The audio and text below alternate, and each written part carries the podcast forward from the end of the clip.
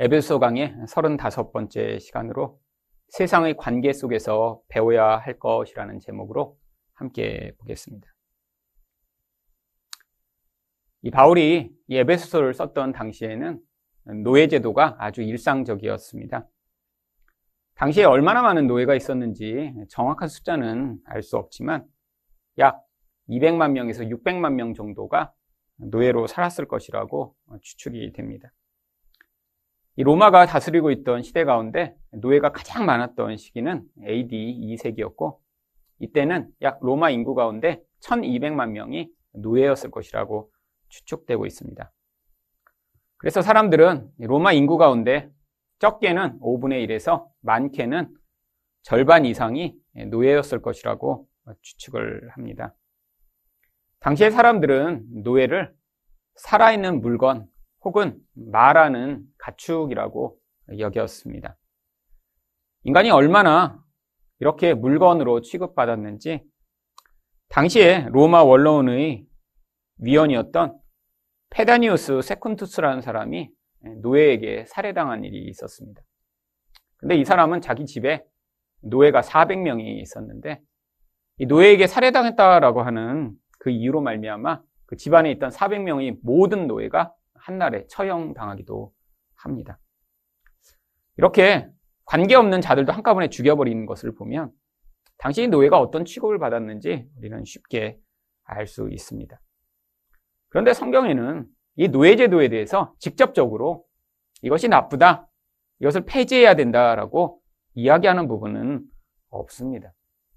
그래서 어떤 사람들은 이 성경이 이렇게 사람을 물건처럼, 짐승처럼 취급하는데 이 인간의 인권에 대해서 침묵하고 있는 이 성경이 이상하다라고 생각하는 사람도 있습니다. 그런데 성경은 이 노예제도에 대해서 침묵하지 않습니다. 성경이 창세기부터 이야기하는 일관된 주제는 무엇인가요? 인간은 하나님의 형상으로 만들어진 존귀한 존재라고 하는 것입니다. 또한 성경 전체에서 인간이 바로 그렇기 때문에 다른 사람을 사랑하는 것이 가장 중요한 하나님의 계명이라고 가르칩니다.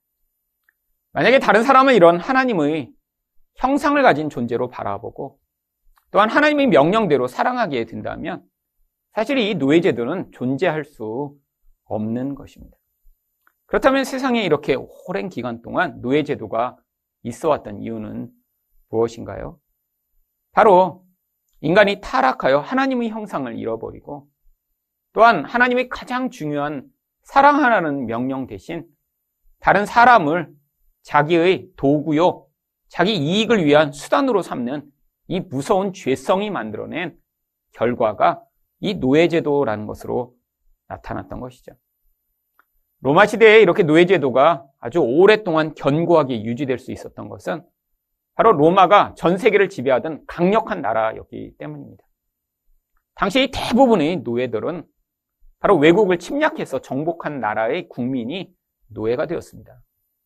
이렇게 많은 숫자의 노예가 로마에 계속 공급될 수 있었던 것은 로마가 세상을 지배하며 그 강한 힘으로 사람들을 짐승처럼 도구처럼 잡아다가 자기들의 욕망을 위한 도구로 사용했기 때문이죠. 그런데 이런 비정상적이고 인간의 죄악이 만들어낸 이 노예제도에 대해 왜 성경은 이것을 없애버리라든지 혹은 이런 제도를 깨뜨리고 새로운 그런 제도를 만들라라고 이런 적극적인 반대를 하고 있지 않은 것인가요? 언젠가 하나님 나라가 완전히 임하면 이 인간의 죄악이 만들어낸 이 모든 부조리하고 잘못된 세상의 상황들은 다 변하게 될 것입니다. 근데 하나님이 이 완벽한 하나님 나라가 임하기 전에 이 세상의 죄악이 만들어낸 이 무섭고 비정상적이고 악한 상황들을 통해서도 하나님이 하나님 백성에게 그 과정을 통해 가르치시고 또 우리가 배워야 할 것들이 있는 것이죠. 하나님은 세상을 고쳐 우리가 이 세상에서 더 행복하고 더 편안하게 살아가게 되도록 하시지 않습니다. 오히려 이 깨어진 세상, 문제가 많은 세상, 아니, 이 노예제도처럼 도대체 용납할 수 없고 이해할 수 없는 이런 제도까지도 사용하셔서 그 과정을 통해 하나님 백성이 하나님의 뜻을 배워나가고 그 가운데 성장해 나가기를 기대하고 계신 것입니다. 그렇다면 성도는 세상의 관계 속에서 무엇을 배워야 하나요? 첫 번째로 다른 사람들을 그리스도처럼 대하는 법을 배워야 합니다. 5절 상반절 말씀을 보겠습니다. 종들아 육체의 상전에게 순종하기를. 여러분, 이 노예제도는 인류가 존재하던 그런 모든 역사 가운데 항상 존재해 왔습니다. 한국도 사실 얼마 전까지도 존재하던 것이 이 노예제도였죠. 그런데 이런 부조리하고 또한 인간이 죄악이 만들어낸 이런 상황 가운데 하나님은 이 노예들을 향해 내가 상전에게 순종하라 라고 요구를 합니다. 여러분, 노예가 상전에게 순종하지 않을 수가 있나요? 아니, 노예는 당연히 순종하는 것이 바로 마땅한 것입니다. 그런데 왜 이들을 향해 다시 한번 순종하라라고 명령하는 것이죠? 왜냐하면 노예가 순종을 하고 있었지만 어떤 순종을 하고 있었나요? 매맞지 않으려고요. 학대당하지 않으려고 억지로 순종하던 그런 순종이었습니다. 그런데 성경이 요구하는 순종은 어떤 순종이냐면 5절 하반절입니다. 두려워하고 떨며 성실한 마음으로 그리스도께 하듯 하라. 본질에서부터 순종하라는 거예요. 근데 그 순종의 근원이 무엇이냐면 무슨 혜택을 받고자 하는 그런 순종이 아니라 아니면 그 주인이 학대할까봐 무서워서 하는 순종이 아니라 그 주인을 마치 그리스도인 것처럼 받아들여 마음의 중심에서부터 예수 그리스도를 두려워하고 또한 예수 그리스도를 섬기는 마음으로 그 주인에게 순종하라 라고 요구하고 있는 것입니다. 여러분 생각해 보세요. 이런 부조리한 상황 가운데 학대당하고 있는 종에게 그 자신을 고통하게 하고 학대하는 그 주인을 그리스도처럼 바라보게 하라고 명령하다니요. 여러분 당시의 주인들은 어떤 주인도 아마 99%의 주인들은 이 노예들을 아마 물건인 것처럼 취급했을 것입니다. 너무 당연하죠. 아주 소수만이 그 주인에게 이런 친절한 반응을 받았을 것입니다. 대부분이 인간 취급받지 못하고 학대당하고 고통당하고 있는데 그 주인을 예수 그리스도처럼 바라볼 수 있나요? 그런데 성경이 바로 그렇기 때문에 그것을 요구하는 것입니다. 무엇을요? 바로 인간의 본성에서 가장 불가능한 일을 바로 성도들에게 요구하는 거죠. 무엇이요? 바로 눈앞에 가장 악한 인간처럼 또한 가장 자기를 힘들게 하는 사람인 것처럼 보이는 그 사람을 향해 바로 예수 그리스도에게 반응하듯 반응할 수 있는 것을 요구하는 것입니다. 여러분 이것은 노력해서 가능한 것이 아닙니다. 누군가 나를 학대하고 때리고 못 살게 구는데 그를 예수님을 섬기듯 섬기다니요. 이것은 인간의 자아가 죽임을 당한 자만이 가능한 성령으로만 가능한 인간에게선 찾아볼 수 없는 그런 것이죠. 결국 이 부당한 관계를 통해 하나님은 뭘 요구하시냐면 우리 안에서 결국에는 그런 눈에 보이지 않는 예수 그리스도에게 복종할 수밖에 없는 그러한 성령이 만들어내시는 우리 새 자아가 이 고통과 힘든 과정을 통해 우리 본성을 뛰어넘어 우리 안에서 나타나기를 하나님이 이 과정을 통해 요구하고 계신 것입니다. 여러분 인생의 관계가 그래서 그렇습니다. 물론 지금은 노예제도가 없죠. 하지만 인생 가운데 우리는 반드시 이런 부당하고 또한 고통스러운 관계를 경험하게 되어 있습니다. 대부분의 이런 관계는 나보다 힘이 강한 사람 밑에 우리가 놓이기 때문에 벌어지는 일이죠. 여러분 처음부터 젊어서부터 이렇게 세상을 호령할 수 있는 그런 강력한 힘을 가진 사람은 없습니다. 항상 누군가의 밑에서 영향을 받고 누군가의 명령에 따라 반응해야 하며 다른 사람의 말을 들어야 하는 그런 상황들이 벌어지는데 때로는 아주 부당하고 이 인간의 죄악이 만들어낸 이런 악한 요구를 가지고 괴롭히는 경우들이 있죠. 근데 하나님이 그런 상황에서도 똑같은 요구를 하고 계신 거예요. 왜요? 바로 이 세상이라고 하는 이 부당하고 죄악이 가득한 곳에서 하나님은 그 죄악이 결국 우리의 죄를 파괴하여 우리 안에서 결국 하나님의 은혜로 말미암아 새롭게 만들어낸 이 새 자아로 살아가는 자가 되도록 우리 안에서 그 과정을 통해 개입하고 계신 것입니다. 여러분, 그래서 이런 부당한 관계, 또한 이해할 수 없는 상황 속에 우리가 놓일 때, 하나님 저렇게 나를 괴롭히는 저 악당 같은 놈을 하나님 제거하여 주시옵소서 아무리 기도해도 절대로 그 사람이 제거되거나 착해지는 일은 나타나지 않습니다. 제 인생 가운데 제가 자주 경험했던 일입니다. 저도 초기에는 제가 열심히 기도하면 저를 괴롭히던 사람이 갑자기 사고를 당하거나 아니면 그 사람이 갑자기 어느 날 하나님이 개입하셔서 어, 김 전도사, 뭐 김 목사 내가 잘못했어 이렇게 회개하고 올 줄 알았는데 제가 기도하면 기도할수록 그 사람이 더 저를 악하게 대하더군요. 처음에는 너무 이해가 안 됐습니다. 아니 내가 이렇게 많이 기도했는데 근데 왜 더 나쁜 일이 자꾸 일어날까? 근데 하나님이 그 과정을 통해 저를 얼마나 사랑하고 계신지를 제가 알게 된 거예요. 그 사람의 인생에는 개입 안 하셨는데 그 사람을 통해 저한테 개입하심으로 말미암아 제가 지난 20년의 과정 가운데 그렇게 몇몇 저한테 영향을 미쳤던 그런 사람들을 통해 제 자아 가운데 일부가 깨어지는 그런 아주 놀라운 은혜가 나타났습니다. 물론 그분들은 외부에서 만났기 때문에 제 자아의 본질까지는 깨뜨릴 수 없었지만 이 자아가 얼마나 깊숙하고 겹겹이 쌓여 있는지 그래도 그분들 덕분에 껍데기 하나씩은 이렇게 벗겨지는 놀라운 은혜를 경험했죠. 그럼 나중에 돌아보니까 그분들이 참 좋은 분들이었어요. 어떤 의미에서요? 하나님의 뜻을 이루는 과정에서. 아니, 그런 분을 만나지 못했다면 제 자아는 아마 지금도 얼마나 교만하고 악하게 나 중심적으로 모든 걸 생각하며 하나님마저도 내가 원하는 것을 이루어주고 내가 미워하는 사람은 벌 주고 나의 뜻을 이루는 내 종처럼 부리고자 하는 그런 본질을 하나도 변화되지 않은 채로 가지고 살았을 것입니다. 근데 그런 절대로 내가 기도해도 아니 이유 없이 나를 미워해도 어떻게 할 수 없는 상황과 사람들을 만나게 하셔서 그 과정 가운데 그때는 이런 것은 배우지 못했지만 하나님이 그 과정을 통해 결국 이 세상의 모든 관계를 통해서 진짜 사랑하는 자기 백성들을 예수 그리스도의 형상으로 만들어 가시는 과정으로 사용하고 계심을 하나님이 단계적으로 가르쳐 주셨던 것이죠. 여러분, 예수님이 바로 그 모형이시지 않나요? 여러분, 예수님은 힘이 있으셨어요. 물론 저는 누가 저를 괴롭힐 때 제가 그때 가장 열망했던 게 힘이었습니다. 내가 힘만 가지면. 내가 지금은 힘이 없으니까 너한테 이렇게 당하지만 나중에 두고 보자. 근데 그게 제일 악한 거예요. 여러분, 제일 힘든 게 뭔가요? 예수님처럼 힘이 다 있어요. 말씀만 하셔도 다 나가 떨어질 수 있는 힘이 있고. 아니, 이 세상을 멸망시키실 수 있는 힘이 있는데, 그들이 자기를 모욕하고 십자가에 매달 때, 그 십자가의 자리를 순종하여 나갈 수 있는 그런 능력이요. 여러분, 이게 가장 놀라운 힘입니다. 자기가 힘이 있는데, 아니, 자기보다 약한 자의 그 모욕과 도발을 그냥 다 받아낼 수 있을 정도의 그런 능력이. 결국 예수님이 우리에게 모범을 보이신 진짜 이유는 우리를 다 그렇게 만드시고자 하는 것입니다. 근데 우리는 무엇을 원하나요? 정반대의 모습을 원하죠. 어떤 것이요?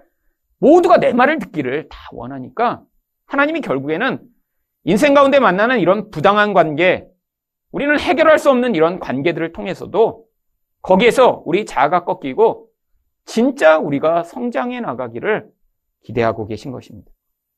여러분, 세상 사람들은 이런 부당한 세상에서 살아남는 자기들만의 노하우를 가지고 있습니다. 그 대표적인 노하우 중에 하나가 6절 상반절이 나옵니다. 눈 가림만 하여 사람을 기쁘게 하는 자처럼 하지 말고. 이 눈 가림이라는 거예요. 여러분, 세상에서 곳곳에서 벌어지는 거죠. 제가 군대에 있을 때 저희 부대에 국군 참모 총장이 방문한다는 이제 지령이 떨어졌습니다. 한 달 전부터 이제 청소가 시작됐어요. 참모 총장은 잠깐 왔다 갔는데 부대 전체가 한 달 내 청소하는 거예요, 한 달 내. 근데 여러분 한 달 동안 이제 다 구역을 맡겨서 청소를 시킵니다. 어떻게 청소할까요? 말로는 뭐 정말 바닥에 물, 먹을 게 떨어져도 바로 주워 먹어도 먼지 하나 붙지 않게 만들어라. 뭐 이런 목적으로 다 청소를 하고. 그리고 이제 검사하는 사람들은 흰 장갑을 끼고 이렇게 군데군데 창틀이나 계속 이렇게 훑고 다닙니다. 근데 밑에 청소하는 사람이 이제 죽어나는 거죠. 죽어나는 거죠. 아니, 지나가다 보지도 않아요. 근데 문에서부터 들어가는 그 자리까지 정말 하나도 없이 치우라는 거예요. 사람들이 결국 어떻게 합니까? 이제 검사를 받지 않을 장소에만 해서 거기다만 쓰레기를 모아놓고 그 자리는 싹 피해놓고 치우고. 그래서 결국 눈가림 하는 거죠 눈가림 정말로 창모총량이 왔습니다. 근데 정말 얼마나 허무한지. 우리가 이렇게 열심히 청소한 그 지역을 걸어가면서라도 봤으면 그래도 그거에 대한 이렇게 그래 내가 청소하는데 지나갔고 그러는데 차 타고 쑥 지나가서 건물 앞에 서갖고 들어가서 회의하고 다시 차 타고 쑥 가버렸어요. 부대 전체는 그거 준비하느라고 한 달을 난리를 쳤는데 사실은 근데 사람들이 진심으로 안 했습니다. 보이는 데만 열심히 하고요. 걸릴까봐, 혼날까봐. 이게 눈가림이죠, 눈가림. 본질에서는 미워했죠. 참뭐 진짜 왜 와? 그냥. 여러분, 이게 세상 사람들이 하는 방식입니다. 걸리지 않을 정도만. 그래서 내가 거기서 살아남고 문제가 생기지 않을 정도만. 다른 사람한테 내가 복종하더라도 그것이 나보다 강한 자라면 특별히 그렇게 억지로. 여러분, 그런데 성도에게 뭘 요구하시나요? 6절 하반절입니다. 그리스도의 종들처럼. 여러분, 세상 사람들은 사람이라고 하는 그 존재가 너무 중요하기 때문에 그 사람으로부터 말미암는 칭찬 혹은 혼날 거에 대한 그 모든 관심으로 세상을 살아갑니다. 나라는 존재를 항상 어떻게 위치시키죠? 누군가의 눈에 어떻게 보이는 나냐가 너무너무 중요한 거예요. 여러분, 그러니까 문제가 생기기 시작합니다. 여러분, 단순히 그냥 어떤 사람이 내게 중요한 그런 정도가 아니라 다른 사람들의 평판과 칭찬과 다른 사람들의 시선 안에 살아가기 때문에 결국엔 모든 선택이 사실 그거에 영향을 받습니다. 내가 무엇을 하고 싶어서 하는 게 아니라 남들이 어떻게 생각할까 생각한다. 심지어는 내가 입고 싶은 옷도 제대로 못 입는 경우도 많죠. 왜요? 남들이 어떻게 생각할까? 그 모든 관점이 너무너무 중요하기 때문이죠. 여러분, 근데 우리에게는 다른 관심의 대상이 존재한다는 거예요. 세상 사람들은 볼 수 없는 대상입니다. 그게 누구죠? 바로 그리스도가 우리 참 주인이시라고 하는 거죠. 여러분, 그런데 우리가 정말 믿음으로 하나님과 그리스도를 우리의 참 주인으로 여기고 있다면 이 세상에서 하는 태도 자체가 달라져야 한다라고 하는 것입니다. 반대로 우리가 믿음의 눈으로 그리스도를 우리 주인으로 보고 있지 못하다면 우리 또한 어떻게 하겠어요? 우리 중심 가운데 사람이 너무너무 중요해져서 그 사람의 눈에 내가 어떻게 보이냐는 관점으로 인생의 모든 선택들을 해나가게 될 거라고 하는 것이죠. 결국 이렇게 그리스도를 자기 주인으로 섬기는 자는 어떤 태도를 보입니까? 6절 마지막 부분을 보시면 마음으로 하나님의 뜻을 행하고 여러분 예수 그리스도를 보이지 않는 그분을 우리 주인으로 섬기는 자만이 하나님의 뜻을 행할 수 있다는 것입니다. 근데 여기서 얘기하는 하나님 뜻이 무엇인가요? 바로 7절에 그 내용이 자세히 나옵니다. 기쁜 마음으로 섬기기를 죽게 하듯 하고 사람들에게 하듯 하지 말라. 여러분, 눈에 보이는 사람을 보이지 않는 하나님을 섬기듯 섬기는 게 바로 하나님의 뜻이라고 하는 것입니다. 왜요? 여러분, 우리는 하나님을 사랑한다고 하지만 이 사랑은 반드시 하나님의 형상으로 만들어진 인간을 향해 나타나고 드러나도록 하나님이 우리에게 요구하고 계신 거예요. 여러분, 눈에 보이는 사람을 향해 이런 태도를 보이지 않고 사람을 무시하거나 그 사람을 단순히 내가 얻고자 하는 이익의 관점에서 판단하고 있다면 이 사람은 하나님 중심적인 그런 믿음의 눈으로 살아가는 것이 아니라 세상 사람들이 살아가는 그 방식과 똑같이 살아가고 있다는 것이죠. 그래서 하나님이 바로 눈에 보이는 사람을 향한 태도를 통해 우리가 진짜 하나님을 하나님의 자리에 올려놓고 있는가를 이 땅 가운데 그 과정을 통해 점검하라고 하시는 것입니다. 또한 또 한 가지 목적이 있습니다. 바로 8절입니다. 이는 각 사람이 무슨 선을 행하든지 종이나 자유인이나 주께로부터 그대로 받을 줄을 알니라. 여러분, 궁극적 심판자가 하나님이시다라고 하는 것이죠. 사람들은 그 궁극적 심판자에 대한 아무런 개념이 없습니다. 그냥 이 땅의 삶이 전부예요. 그래서 당장의 문제를 해결하고 내가 당장에 문제가 생기지 않도록 끊임없이 눈속임을 하며 살아가는 거죠. 미봉책이라는 것입니다. 인간이라는 존재는 이 땅에서 그렇게 당장에 한두 가지 사건과 한두 가지 일로 누구에게 판단받는 것으로 끝이 아니라 우리를 영원히 영원한 멸망과 영원한 생명의 길로 가르시는 심판주 하나님이 계시다라고 하는 사실을 우리는 믿고 그 반응에 따라 행해야 한다는 것입니다. 여러분, 이 하나님을 진짜 믿는 자라면 그렇다면 이 땅에서 이렇게 눈가림을 하고 반응하지 않고 사람을 향한 하나님의 뜻을 이루는 반응을 하기 위해 애쓰는 태도가 반드시 나타나게 되어 있다고 하는 것입니다. 두 번째로 성도는 세상의 관계 속에서 무엇을 배워야 하나요? 참 주인을 섬기는 태도를 배워야 합니다. 8절까지는 노예들에게 이야기를 했지만 9절에서는 주인에게 이야기를 합니다. 그럼 노예들에게는 주인을 이렇게 하나님 섬기듯 섬기라고 그랬는데 주인한테는 무엇을 요구할까요? 9절 상반절입니다. 상전들아 너희도 그들에게 이와 같이 하고 여러분 어느 편이 더 힘들까요? 노예들이 주인에게 순종하고 주인을 주님처럼 섬기는 것. 아니 주인들이 노예를 주님을 섬기듯이 섬기는 것. 후자가 훨씬 더 힘듭니다. 왜요? 여러분 세상에서는 힘을 가진다라고 하는 것이 바로 무엇에 가장 유익이 되나요? 내가 힘을 가지고 있으면 그렇지 못한 사람들이 그 힘을 가진 사람들이 말을 듣고 그를 섬기게 하는데 이 힘이 가장 유용하기 때문입니다. 근데 그 힘을 내려놓으라니요.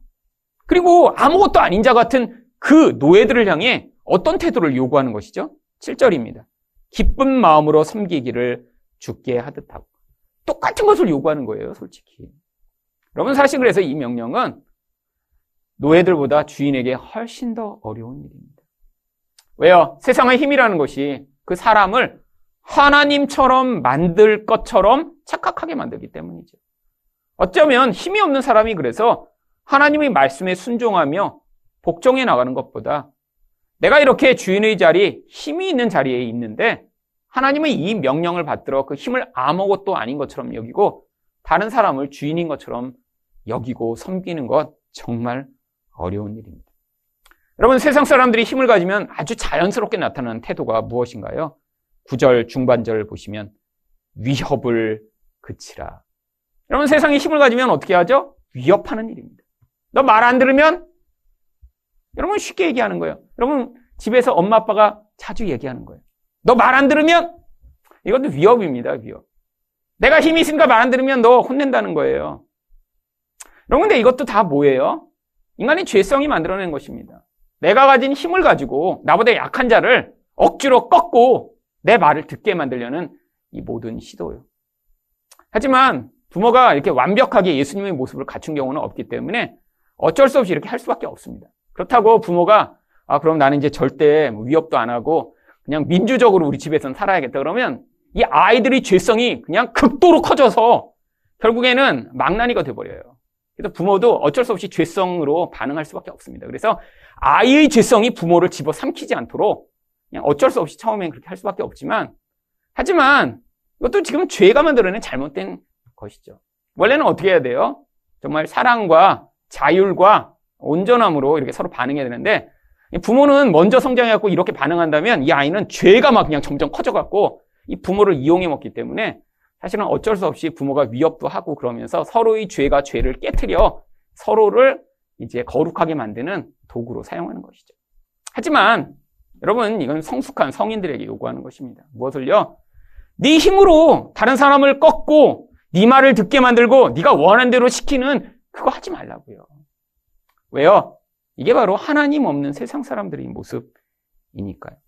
여러분 그래서 구절 중반절에 뭐라고 얘기합니까? 이는 그들과 너희 상전이 하늘에 계시고. 여러분 세상에서 아무리 높은 권력의 자리에 있고 아무리 돈이 많은 사람이고 아니 노예를 수천 명 거느리는 사람이라도 다 뭐라는 거예요? 하나님 앞에서는 종에 불과하다라고 하는 것입니다. 여러분 근데 사람들이 조금만 힘을 가지면 이걸 다 잊어버려요. 자기가 하나님인 것처럼 살려고 합니다. 하나님이 계신데 그 앞에서 월권을 하는 거죠. 자기 뜻대로 이루기를 원하고 내가 마치 하나님인 것처럼 모두가 내 말을 듣기를 원하는 이 무서운 모습이에요. 여러분 그래서 하나님이 우리 인생 가운데 끊임없이 내 뜻대로 살지 못하고 부당하지만 내가 말을 들어야 하고 어쩔 수 없이 뜻을 내려놓게 만드는 상황들을 지나가게 하시는 것이죠. 그 상황을 통해 뭘 배우라고요? 우리 하나님이 참 주인이심을 배우는. 우리 인간의 가장 근원적 본성인 하나님처럼 되려고 하는 죄성이 그 과정을 통해 드러나고 깨어지는 과정으로 그 모든 과정이 사용되기를 원하시는 것입니다.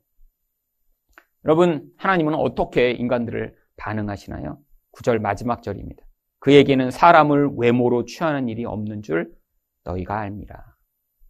여러분, 이게 바로 우리 하나님이 주인으로서 이 세상의 모든 사람을 반응하시는 태도입니다. 어떤 태도요? 여러분, 외모로 취하지 않는다는 게 무엇이죠? 하나님은 그 사람이 가지고 있는 힘, 그 사람이 가지고 있는 권력과 지위 같은 거 아무것도 중요하지 않게 여기신다는 것.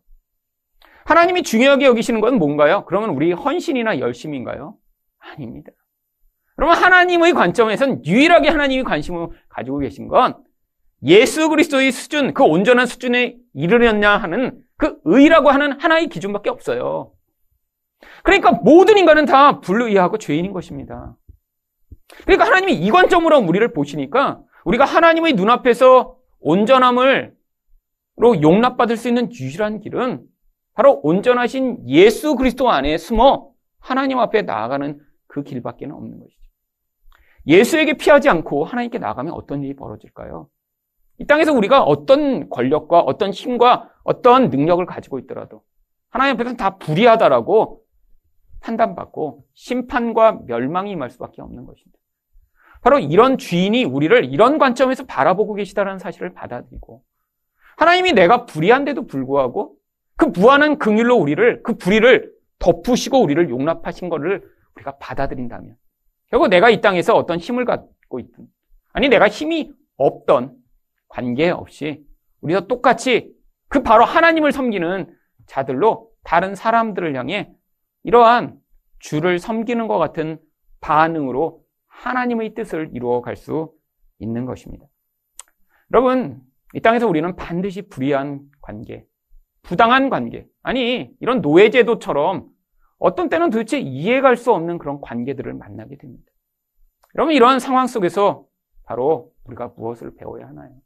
하나님이 우리 진짜 주인이심을 믿음으로 이 세상의 힘을 다 내려놓고 바로 여기서 눈에 보이는 그 부당한 관계 가운데서도 하나님이 요구하시는 하나님의 뜻인 눈에 보이는 사람을 하나님인 것처럼 예수님인 것처럼 섬기는 법을 배워 우리 죄성을 벗어나 바로 성령 충만함을 배워나가는 여러분 되시기를 예수 그리스도 이름으로 축원드립니다.